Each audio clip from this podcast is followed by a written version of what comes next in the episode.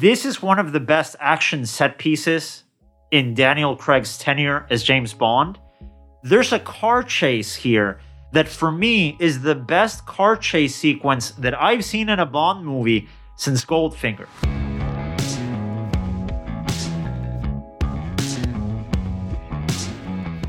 This is the Box Office Podcast. Today is Wednesday, August 25th, day three of the long awaited CinemaCon 2021. I am Rebecca Pahle, Deputy Editor of Box Office Pro, the only magazine in North America exclusively dedicated to covering the movie theater industry, and I am joined once again by Daniel Loria, Editorial Director of Box Office Pro. We have another big episode for you today. We'll be going over the state of the industry remarks from NATO's John Fithian and the MPA's Charles Rivkin, as well as studio presentation recaps of MGM and Warner Brothers. A solid uh, 1920s studio vibe in this episode. I like the history of it. Uh, and we're closing out with an interview with Cinepolis COO Miguel Mier.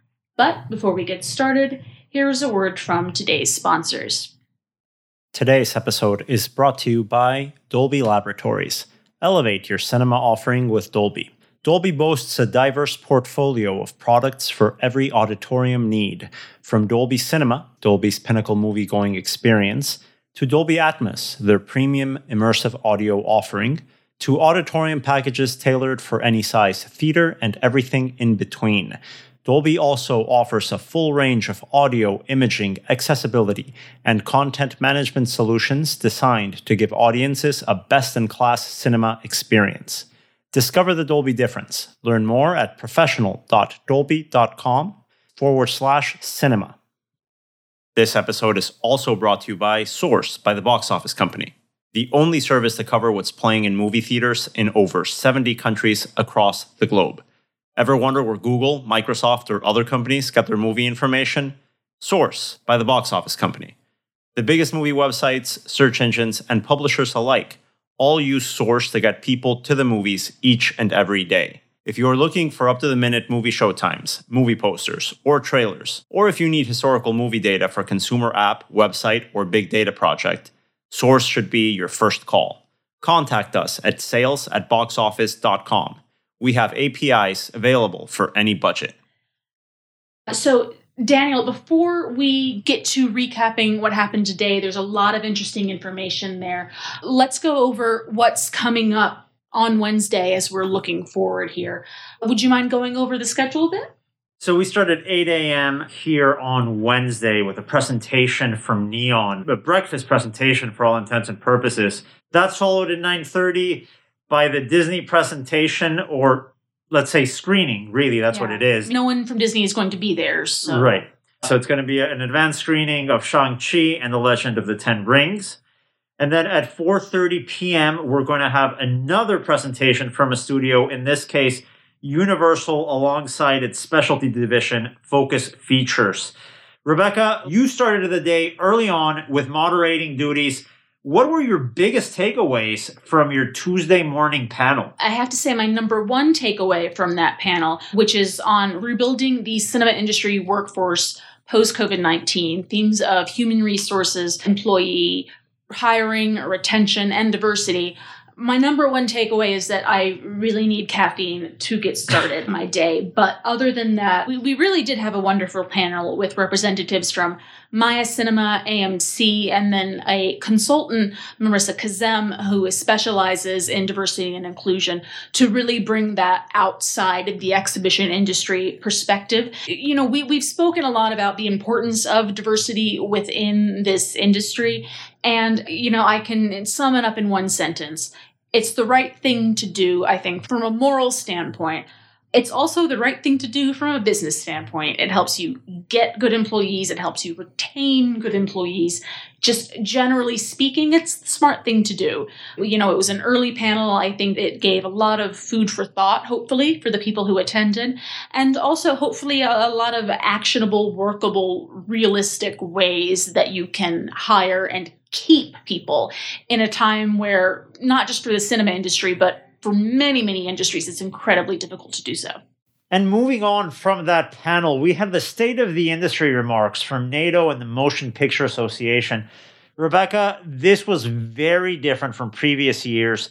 Usually it's an opportunity for the MPA, for NATO to go up there, tout box office both domestically, worldwide, look at the big picture of the industry as a whole. Radically different version of that state of the industry address from both NATO and the MPA, a lot more somber. I think they mm-hmm. were very grounded in their statements. They were very serious, but mm-hmm. still optimistic. Somber and optimistic, and yet I would also add the adjective emphatic. You know, there was a definite rallying of the industry sense that I got from this panel. And well, we have some quotes to that effect. First off, from Charles Rivkin For more than 100 years, we have built one of the most successful and iconic industries in human history. And together, we will build an even greater one in the century to come. It's definitely something that I believe is the case. We're both biased, but I mean, come on, that's the truth. And John Fithian of NATO, I think, got even more specific in some of the, let's politely call it back and forth, that's been happening between the exhibition and the distribution communities. Uh, That's right. John Fithian being very explicit with NATO's stance on supporting theatrical exclusivity. This is his quote, quote, exclusive release periods remain vital to the survival and success of the theatrical experience. Theatrical windows won't be what they were before, but they can't be what they were during the pandemic either. What the future holds is up to our members and distributors to decide, but let us be clear about one thing simultaneous release does not work for anyone. A steady flow of strong movies released with exclusive windows is essential to exhibition's recovery and to the profitability of the entire movie ecosystem. That's a quote from John Fithian speaking about theatrical exclusivity at the State of the Industry address on Tuesday morning. Strong statements. Echoes what we saw from Sony in last night's presentation, where again they came out very strong in support of movies going to theaters first and exclusively. For some quotes on that, if you haven't been able to catch up with yesterday's episode, there were some quite spicy quotes on there. Fithian didn't use language, let's say, that came up in the Sony presentation, but certainly a strong statement and one that you could definitely sense the approval in the room. And talking about that approval in the room, one of my favorite moments of that State of the Industry address is when John took the time to recognize two members of the NATO staff that we can vouch because every time we speak to an exhibitor, every time we get into conversations, checking in how people are doing, these two names keep on popping up. John Fithian recognizing Esther Baruh and Jackie Brenneman over at NATO for their tireless work in securing government funding for exhibitors. It was a great moment and a very strong ovation, round of applause Yes. from the crowd. I believe he referred to them as the uh, the queens. Certainly well deserved. I mean, they We have to get them T-shirts with that. Really, Is it too late that- queens. Yeah. make it happen. Are they, listening? It'll be a surprise. Don't they worry. put on just tireless, countless hours of work, and you could really tell that the exhibitors in attendance recognized and appreciated what they had done. That I agree. That was one of my favorite moments. It was a very, very special moment. Though I do have to say, a close runner-up to that. Typically, the the NATO Marquee Award goes to a particular person. This year, that was not the case. We had AMC Theaters Adam Aron giving that award to just in general movie theater workers, movie theater employees, the people who a were furloughed, potentially lost their jobs, were really took the brunt of the harm from COVID from this, but also those are the ones who persevered. Mhm. You know, those are the ones who keep this industry going. And there were several representatives from individual theaters on hand to accept awards from Regal, from AMC, from different theaters. And that was a really, really special moment for me as well. And I think that's the main takeaway from this state of the industry address from NATO. It's usually about box office. This year, it was about jobs. And that's the most important aspect of where this industry is in order to recover. One of the details that occurred in the post state of the industry press conference between select members of the press and both Fithian and Rivkin was after being asked by our colleague over at Celluloid Junkie, uh, Sperling Reich, about how many screens the United States and Canada stood to lose at the end of this crisis. John was very upfront. He said, quote, we thought we were going to lose half the screens, and we're not. Because of this collective effort of this industry and our government, we may only lose a thousand screens out of 43,000. That gives me chills, honestly, just to think of what might have happened. But it's a reflection, I think, of the important work that had to happen on the lobbying side. And I know, listen, it's been an extremely taxing 18 months for this industry. And there's been a lot of nervousness, a lot of anxiety, a lot of the role that these industry associations play they play behind the scenes. It's not really to go out and deliver big statements. That can happen sometimes, but really a lot of the day to day work is making sure that the infrastructure for support exists during crises. Mm-hmm. And that's why I think that uh, recognition for both Esther and Jackie during the state of the industry that really set out for me. And judging from the reaction in the audience, I think it set out for a lot of members as well. It certainly did. And, you know, following the State of the Industry address, we had the MGM presentation, which I think was fitting because that marquee MGM title, James Bond film, No Time to Die, I mean, that is, it was one of the first, if not Daniel, the first to move down the schedule after yeah. it became clear COVID was going to become a real problem. And it's kind of become a, a, symbol, for better or worse, of when this movie comes out, it'll mean something well, to this industry. It'll mean something because the first two major titles to move at the start of this were No Time to Die, that still hasn't opened, and Trolls World Tour, that was the first to open on VOD and streaming and caught backlash. A lot of backlash. For that. So it gives us an insight into the very different strategies the distribution is applying to theatrical exhibition during this crisis, right? Now, again, it's a situation where some studios are doing this while still putting titles in theaters as a pandemic only move. Others are doing it to really put their streaming strategy front and center during this time. So we can't really say it's a one size fits all policy for everyone or that it's the same strategy that's occurring here. But really, going back to MGM, like you said, Rebecca, they actually kept all of their titles, all of them, on the theatrical slate, and they didn't release them until they were confident that theaters could play them and be open. And that's going to be happening. Michael DeLuca, the studio boss over at MGM, he announced officially that No Time to Die is confirmed for an October theatrical release. That was an important announcement. Really, as we're not that far away from that debut. But let's talk about some other titles before we get to Bond. Rebecca, what were some of your highlights from that MGM United Artists presentation? Look, I know right now we're in a period in theatrical exhibition where, for whatever reason, there are a lot of musicals. Some of them work, some of them don't. I still love a musical and I love director Joe Wright. I think he consistently turns in amazing work. So for me, we were able to see the trailer for Cyrano, starring Peter Dinklage, an adaptation of Cyrano de Bergerac. A musical, Joe Wright, Peter Dinklage, three of my favorite things. I mean, come on. It, sure. it, it looked, I love a lush costume drama. But then on the other side of things, we have Samaritan with Sylvester Stallone, in which he plays an, an aging superhero. Knowing your love of the Rocky franchise, Daniel, I'm going to turn this one to you. Rebecca, the way you love costumes is the way I love Mr. Sylvester Stallone. To be honest, this looks like an interesting title. The action looked pretty gritty, pretty intense. I'm just not a huge fan of this type of genre. But looking at the style that it was filmed, it's interesting. I mean, it stood out. It definitely stood out. It has more of a physical action feel of those 1980s movies that mm-hmm. Stallone was really mm-hmm. known for back then. Those movies really don't get made anymore. I'll be curious to see how it turns out, but it's definitely on my radar.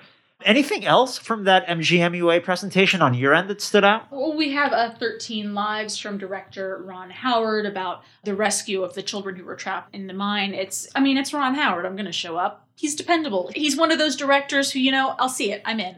It's fine. And then, of course, they showed a scene from No Time to Die. Daniel, I know immediately afterwards you were like, mind blown, goodness. But I will just say one thing before turning it to you, which is that I cannot imagine watching that for the first time on my TV. That's a great way to put it. I completely agree. It's hard to understand these scenes, especially these action sequences, out of context of a film, right? You can see a lot of really well produced action sequences on their own and have an opinion. So we have to put in that caveat, that asterisk. But what we saw, we saw about seven minutes. In my opinion, this is one of the best action set pieces in Daniel Craig's tenure as James Bond. There's a car chase here that for me is the best car chase sequence that I've seen in a Bond movie since Goldfinger. It was really High great. Praise. High praise. I, I'm really excited to see it on the big screen. A lot of folks are. And it ended that MGM presentation with a buzz, with an excitement. People came out ready to talk about new movies. it, it raised questions about the relationships between the characters in, in the films. Yeah, yeah, absolutely. So it's a really great reaction, I think, from the exhibitors attending the event to the footage from MGM and United Artists. And then let's move on to the second presentation that Rebecca, you weren't there for, but I did attend here from Warner Brothers. Slightly different reception here, to be mm-hmm. honest. You know, we're talking about Warner Brothers here. I'm just going to quiz you once we finish recording this podcast on the minutest of detail with anything that you learned about the Matrix 4. But let's widen the scope a bit. How did this presentation go in the macro sense? It's one of the challenges we thought we were going to see here at CinemaCon 2021 with the pandemic. Again, we understand the people decided not to come. That's completely understandable. At the same time, we can't help but compare studio presentations to one another.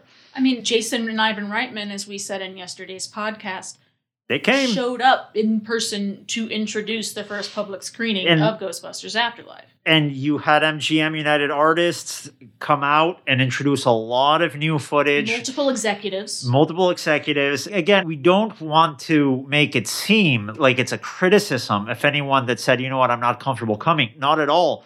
That being said, there has to be some sort of alternative that I think is enticing considering the moment. I think Warner Brothers did the best they could, but we didn't have a single Warner Brothers executive in person. Again, understandable in the context. So are they here at the show or did, A couple, yes, there, there are several. Instead, uh, it was an exhibitor that introduced in person the Warner Brothers presentation. That's uh, Rolando Rodriguez, the chairman of NATO, CEO of Marcus Theaters. He introduced the Warner Brothers presentation. And the video, it's difficult. It, it's tough to do these sort of big event, momentous occasion productions with a live audience when you're not really there. I don't think it was particularly well executed. what was the mood in, in the room? What did they say? From what way you describe it, it seems kind of generic statement. I'll be of- I'll be upfront. At certain points, there was audible laughter coming from the audience At to what? at what was being said on the video in Mhm. introducing some of the footage. Mm. It was a scripted thing, like these things have to be. You have to script them, but it looked stilted. It sounded stilted. It's a very tough thing to pull off. I don't think Warner Brothers landed it personally. So these were statements about. I mean, I assume given at CinemaCon, we support theatrical. We recognize the importance of theatrical, and and really introducing filmmakers that came in to talk about the movies they had on hand, right? We had a couple of filmmakers come in, but let's go down the list of what was introduced during the Warner Brothers presentation. James Wan original horror film Malignant. We saw some footage from that. We saw uh, a behind the scenes featurette on Cry Macho, the Clint Eastwood Western that is coming out later this year. Some footage from The Many Saints of Newark, the Sopranos prequel that is also going to be coming out. And please do check out our, our CinemaCon issue if you have not already. Kevin Lally does have an interview with the uh, Alan Taylor, the director of that film. There's some interesting insight there into kind of transitioning the iconic Sopranos into a the feature film format. Then we had some footage from King Richard, the biopic of Venus and Serena Williams, starring Will Smith. Rebecca, I was pleasantly surprised by that. When I think of what I saw, this was the title that intrigued me the most. I'm looking forward to this one. I'm ready for Will Smith to come back to get that Oscar. You know, he's underappreciated, and he's Will Smith, so he's pretty appreciated, but he's still underappreciated. and talking about Will Smith, in a separate universe, he would have been in the next footage presentation. As we know, Will Smith turned down the starring role for The Matrix all those years back. to be in Wild Wild West. oh, Wiki Wild, Wiki Wild Wild. No. Yeah. Oh No, boy, yeah. that happened. That was a decision he made. We all have regrets in life, and But that's you know one of what? them. We wouldn't have the, the Keanu Sans otherwise. And he was uh, great in it. And he he looks like he's going to be great in what we saw the trailer debut. I believe it's a trailer debut. I Oh, haven't it was seen a trailer. If, if there'd been a trailer previous to this of Matrix Four, You'd know about it. I would have known about that. the trailer debut of The Matrix 4. There's actually a subtitle to it. It said Resurrections. We have a subtitle now. I don't know if that's going to be the official subtitles. I don't know how that's going to play out. But some interesting footage. I have to tell you, it, it was a little interesting. In that trailer, they're really leaning into this whole red pilled thing. Curious marketing move there in putting that trailer together. You know, at, at worst, it's going to hit very well in like all the WhatsApp chat groups with relatives I don't speak with anymore. They're muted in my phone somewhere. But for any fans of red pill memes, you got a great movie campaign coming with you this Matrix what? sequel. You know what? If Warner Brothers can trick the red pill crowd into really loving a film by two trans women, then I, I'll count that as a, I'll take that as a silver lining. That's a good subversive twist on what this project might mean. But uh, moving on to another big IP in the Warner Brothers stable, we had nothing new here, really. It looked like the trailer I've already seen for the Batman, the Matt Reeves. Can we call it a reboot? I don't even know what's a reboot and a remake anymore. It's just another movie with a Batman guy. Yeah. But it's there. There's a Batman in it. And uh, I don't know, maybe some other Batman friends. You know how it goes. We'll see how the movie turns out. Darker tone, as I think these movies tend to always go either You know, it- full camp or a little bit darker. It's directed by by Matt Reeves, right? I like him. He does good work. I'm excited for He it. did those those Planet of the Apes reboot They were fun. equals. I like them. I like them just fine. Similarly, we have uh, Denis Villeneuve, to another Warner Brothers staple, you know, who has Dune coming out late this year. Quick shout out to our co-host Russ Fisher. Wasn't able to be here at CinemaCon, but I, you know, I'm gonna say number one Dune fan. What did we see from Dune? Because because that's their big holiday release, right? Well, the first thing we saw Or with October, but uh, yeah, uh, moving into that season. Yeah, the first thing we saw there was Timothée Chalamet's dreamy eyes introducing footage from Dune. We actually got to see an entire scene from Dune. It was something interesting. I was curious if we were going to get to hear from Dune director Denis Villeneuve, who has been extremely outspoken against the Warner Brothers HBO Max decision to go day and date Ticked off not just once, but it's been in the press again several recently. times. He's not he's not backing down on it. He is, and so I, was curious to see do we get to hear from him? And a little bit of background here. Rebecca and I reached out to try to see if we could get an interview with Denis Villeneuve for the CinemaCon issue, knowing his commitment to movie theaters. Unfortunately, we got as far as you saw the actual film, you know, in advance. Unfortunately, it, it looks like scheduling concerns were to blame for that. Unfortunate. And that's why I was surprised to see Denis Villeneuve actually show up in this video presentation. He was very, let's say, diplomatic in his words, uh, very measured statements, very different Denis Villeneuve that we've seen in the press. But he was there, you know, basically thanking exhibitors and delivering this scene from Dune, which still looks like a very interesting title. I cannot obviously say anything about the film itself, but just speaking to his previous films, things like I mean, I'm thinking specifically of Arrival, shot beautifully, a big screen film, an IMAX film. I mean, my goodness. So uh, that's, I'm not going to say anything, but I will say big screen on this one, please. Yeah. Please. I think you're not the only one saying it. The filmmaker's been very, very vocal about it as well. So that will hit theaters and HBO Max in October. And uh, yeah, I'm looking forward to seeing how this slate of Warner Brothers titles does really for the rest of this year. Some interesting movies here. And, you know, we had some of those representatives on the video talking about some of those 2022 titles. Unfortunately, we really didn't get to see much other than mentions, but we'll have an opportunity to see that in April at the next CinemaCon. But of course, before we do, there's still a lot to talk about here on the Box Office Podcast. We have our feature interview with Cinepolis COO Miguel Mier, who has spent 26 years at the Mexican circuit. Rebecca, this was a great conversation. Miguel has been with the company throughout its international growth over the last two plus decades. We had a far reaching conversation about where the Latin American film industry is right now during the pandemic and some of the lessons that a multinational exhibitor like Cinepolis has learned during this crisis. So that is coming up for you right now. Thank you again for joining us on the Box Office Podcast. May, may I say just just one final note? As we record this podcast, Daniel is in fact wearing movie theater popcorn socks. Ah, you you exposed me Yep, right as we're going to the interview. it's a good thing. Well, at least Miguel didn't see me wearing these things. They're good socks. I know that Miguel would probably uh, enjoy them. He's more of a pinstripes guy. If you see him around the halls here, pinstripes, it's Miguel Mier. So without further ado, our interview with Miguel Mier, COO of Cinepolis.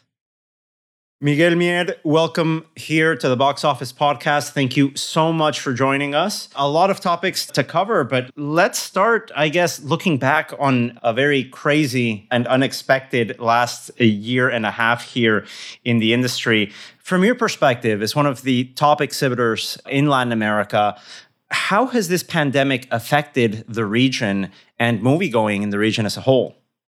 Well, thank you, Daniel. Thank you for this podcast. I'm so delighted to be sharing uh, these ideas and these thoughts in uh, such a timely manner because this year is so relevant for the rebirth of the industry that it will impact our lives in so many ways, out of which one is going to be entertainment and the exhibition experience. But uh, the way in which this pandemic has impacted our our lives, our families, our schools, our pretty much everything around our lives has been so relevant that it somehow shadows what we have been and are experiencing in the industry. But let's say that in Latin America, the ways in which this pandemic has been approached has been so different that somehow bring us the learning that there's not only one way to approach situations or problems. You can be creative and you can learn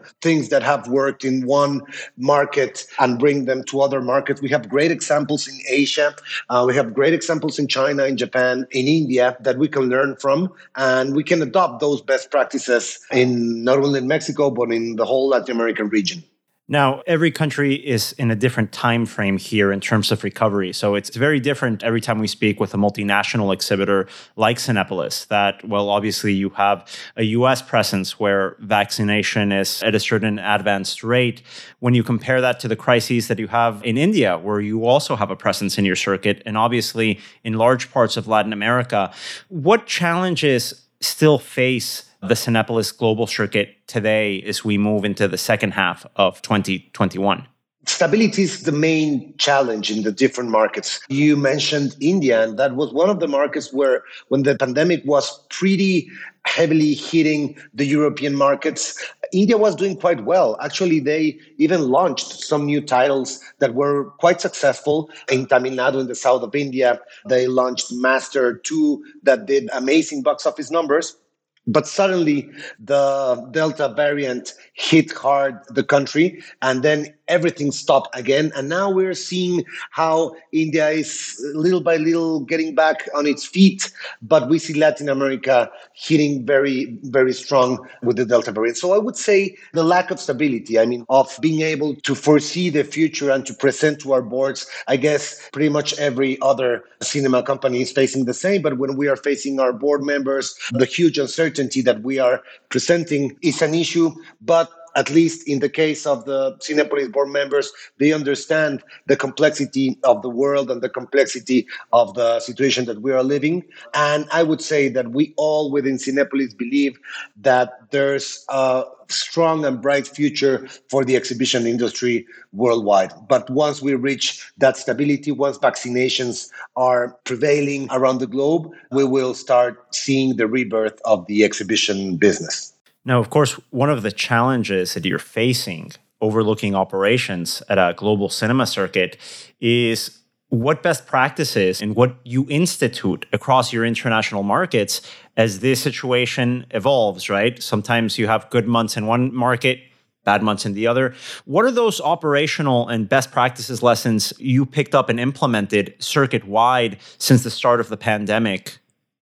Well, I would say, first of all, communication, heavy communication with every team member around the different regions. The other is training, training our teams to create and generate the safest possible environments everywhere, and not only in the cinemas, but also at their homes, because we want to not only have our cinepolites being safe, but also their families so, a lot of training, a lot of information, and a lot of diagnosis as well, and information that comes back. If we see any case, let's say in any of our offices around the globe, we want to see how they are doing, how can we help them or their families.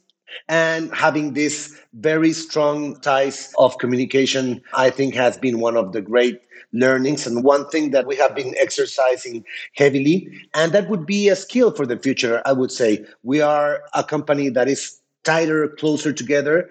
And of course, one of those operational challenges is communicating with audiences in different markets when the movie going experience comes back right? That's a very sensitive message to make, especially when you have different cultural things you have to keep in mind, different caseloads in different places. Could you tell me about that experience in Cinepolis's strategy in getting back to your moviegoers and letting them know what you guys are doing as a circuit to keep them safe at the movies? I think it's a great question, Daniel, and I would think about it in two ways. One is I think that us as an industry everybody, I mean, as a whole industry, we haven't been able to communicate loud and clear one simple message, which is the cinema is one of the safest environments where you can have entertainment. We have to be able to communicate this simple message. Cinema is a low risk environment to go and to have entertainment. And you need to have entertainment in order to have a society that is a healthy society in terms of their mind and of their psyche. So people need entertainment, and the safest place to go and have entertainment is a cinema. That's number one in terms of challenges of communication. But the flip side of that is that every local authority has a different take on what's safe and what to do. So we try to generate messages that can be accommodated in the different legal frameworks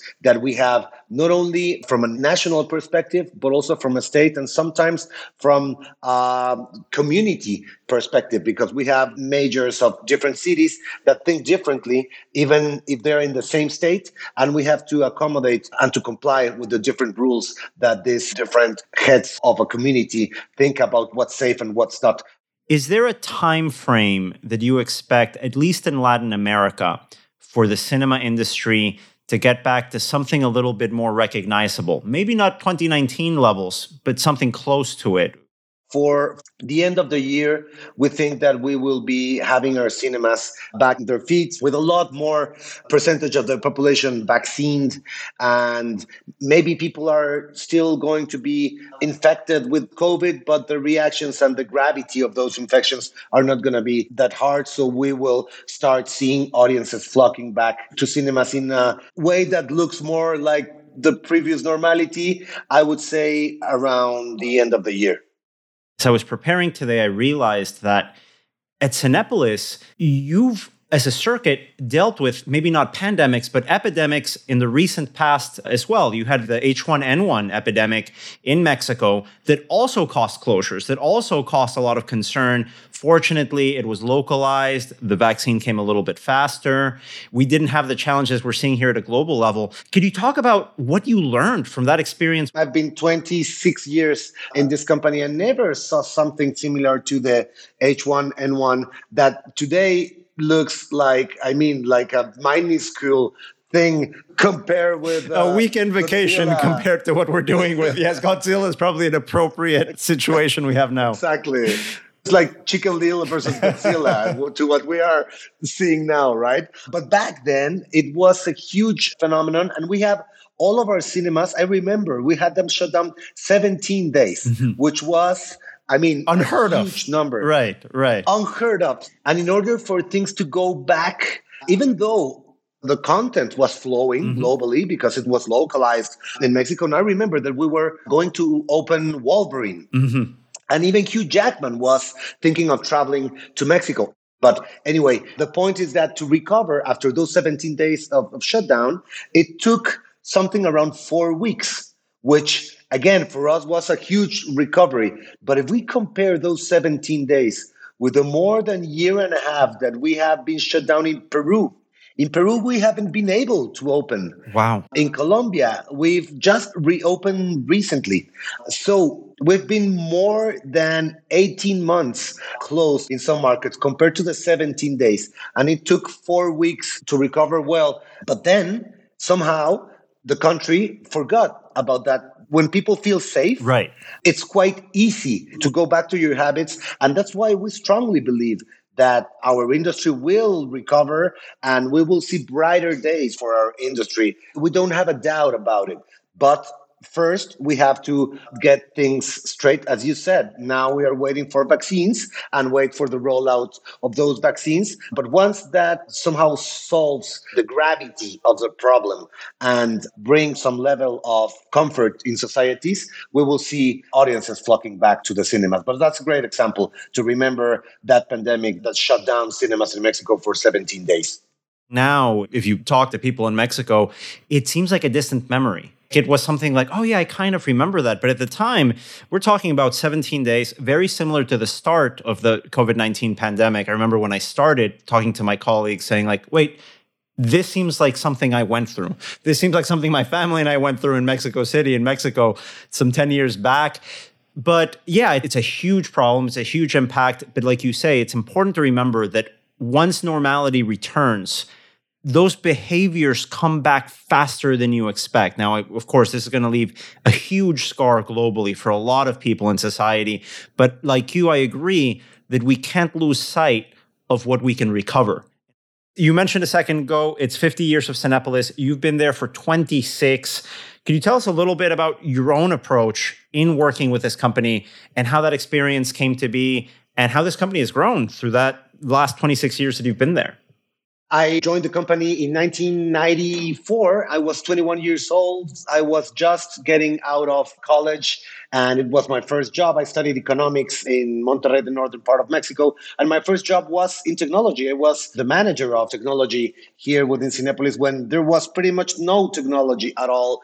Imagine this regional Mexican company, family owned, privately held. Since I joined the company, we've been evolving from a company of 320 screens in a region of Mexico to 6,700 screens in 19 countries in four continents through these 26 years. But I mean, the company has 50 years of history of growth and of discipline and trying to always put the consumer in the center of our decisions. And I think that those have been the DNA that had created innovation within the industry. We were the first in bringing stadium seating into Latin America. We were the first in bringing IMAX formats in the region. We were the first in doing VIP auditoriums more than 20 three years ago, more than many of the more developed markets, we were the first in doing, for example, live streaming of soccer games in, in our auditoriums.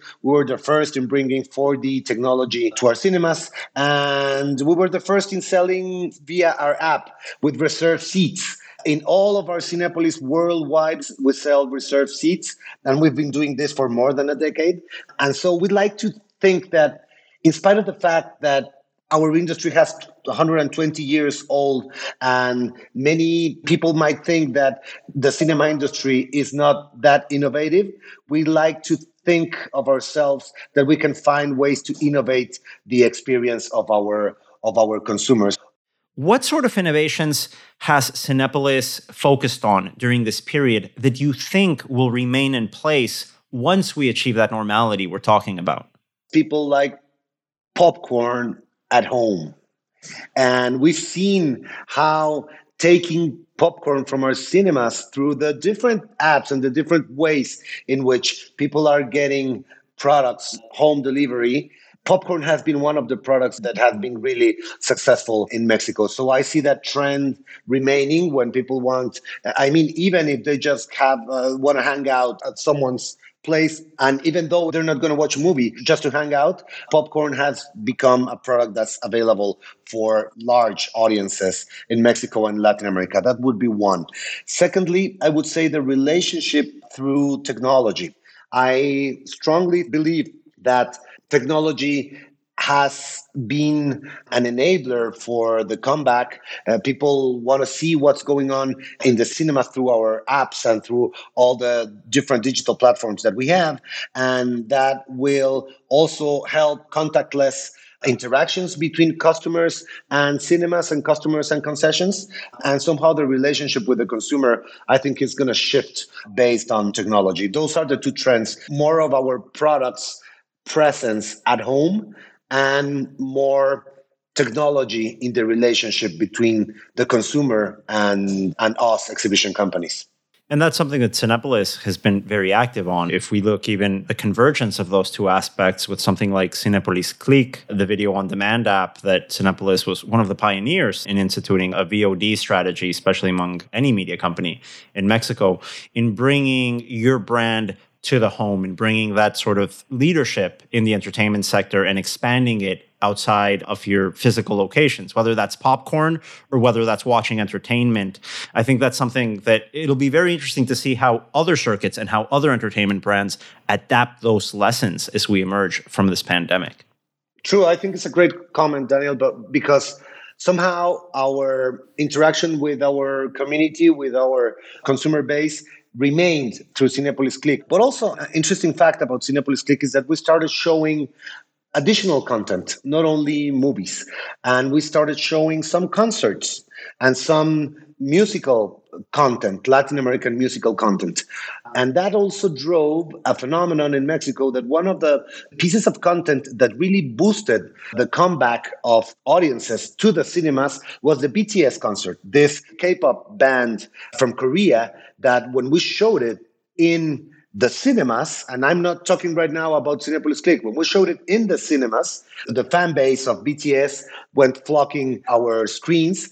And we think that there's a little bit of a link there between what we provided at home of music and concerts with the BTS phenomenon was something that somehow says if you have good content, people will be even willing to go and leave their couches and go to cinemas and watch content that's relevant for them.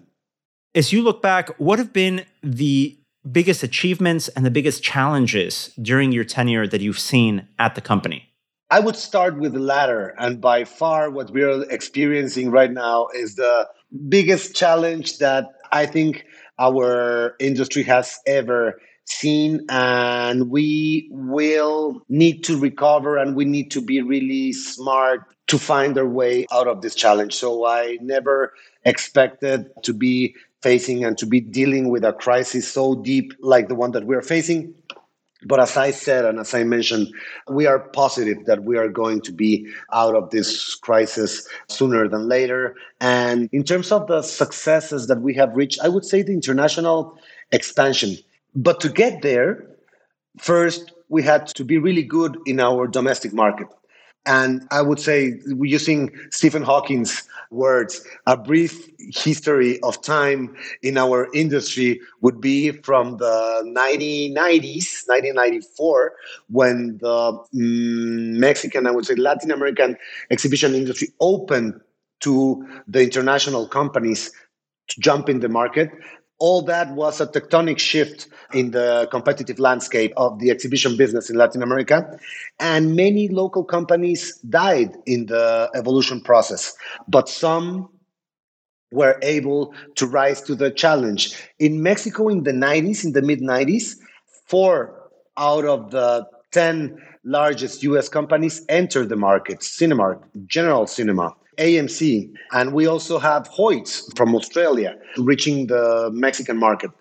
And we have a bunch of local regional circuits. And some of those are not still in business, but some of us that prevailed were able not only to be competitive in our homeland, in our own turf, but also go and expand those capabilities that we learned through the decade of the 90s and through the 2000s and when we were able to be competitive within our Mexican market, we started expanding to Central America and to the northern part of South America. And then we did the big leaps when we decided to go to India, Brazil, US, Spain, and in the Middle Eastern countries. But I would say that one of the most relevant achievements of Cinepolis in the past three decades have been the international expansion. And I would just mention another one that would be the financial, the very disciplined financial management. And I would even put the word conservative financial management of the company that has made us being able to grow without being heavily levered and has made us have enough resources to think that we have a future, a solid future, in order to recover from this super challenging era that we are living currently. You mentioned tectonic shift in 1994. I can tell you, I'm from Querétaro, town for our listeners in, in the city in, in the center of Mexico, about three hours drive from Mexico City. First multiplex, the first modern multiplex there opened in 1995. I believe it was either in, in the summer or early fall. And that's the first modern multiplex I attended. And it really, really changed culturally I think, the Mexican audience's relationship with going to the cinema, which had always been there. Of course, you see a movie like Roma from Alfonso Cuaron, you see these old big cinema palaces, the, the fact that movie going was always a big part of Mexican culture. But that changed. Those words tectonic shift in those mid 90s really changed, I think, for a lot of us and a lot of our careers. I can say my own career as well. That's when I first started being interested in movie going and going to the cinemas and sort of poking around and eventually making a career out of it myself. And Daniel, should I give your audience the name of that cinema in 1995? it was Cinemark.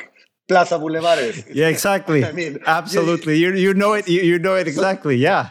I know exactly the place. I know exactly. I was there that summer because, as you mentioned, was such a tectonic change that I had to go to Querétaro and I had to go to Cinemark Plaza Bulevares, close to Tec de Monterrey to the mm-hmm. this big college, private college in the city of Querétaro, and it was, I mean, the place to go. Mm-hmm. And we, over time, had to be competitive enough to do things as good and try to do it a little bit even better than these huge uh, international companies that were entering a Latin American country like Mexico. So I think that your Querétaro example is an amazing one to show a mid-sized city in a Latin American country that faced the best of breed back then in the exhibition uh, world, and from there to try to develop tools to compete not only for the Querétaro market or the Mexico market, but also overseas.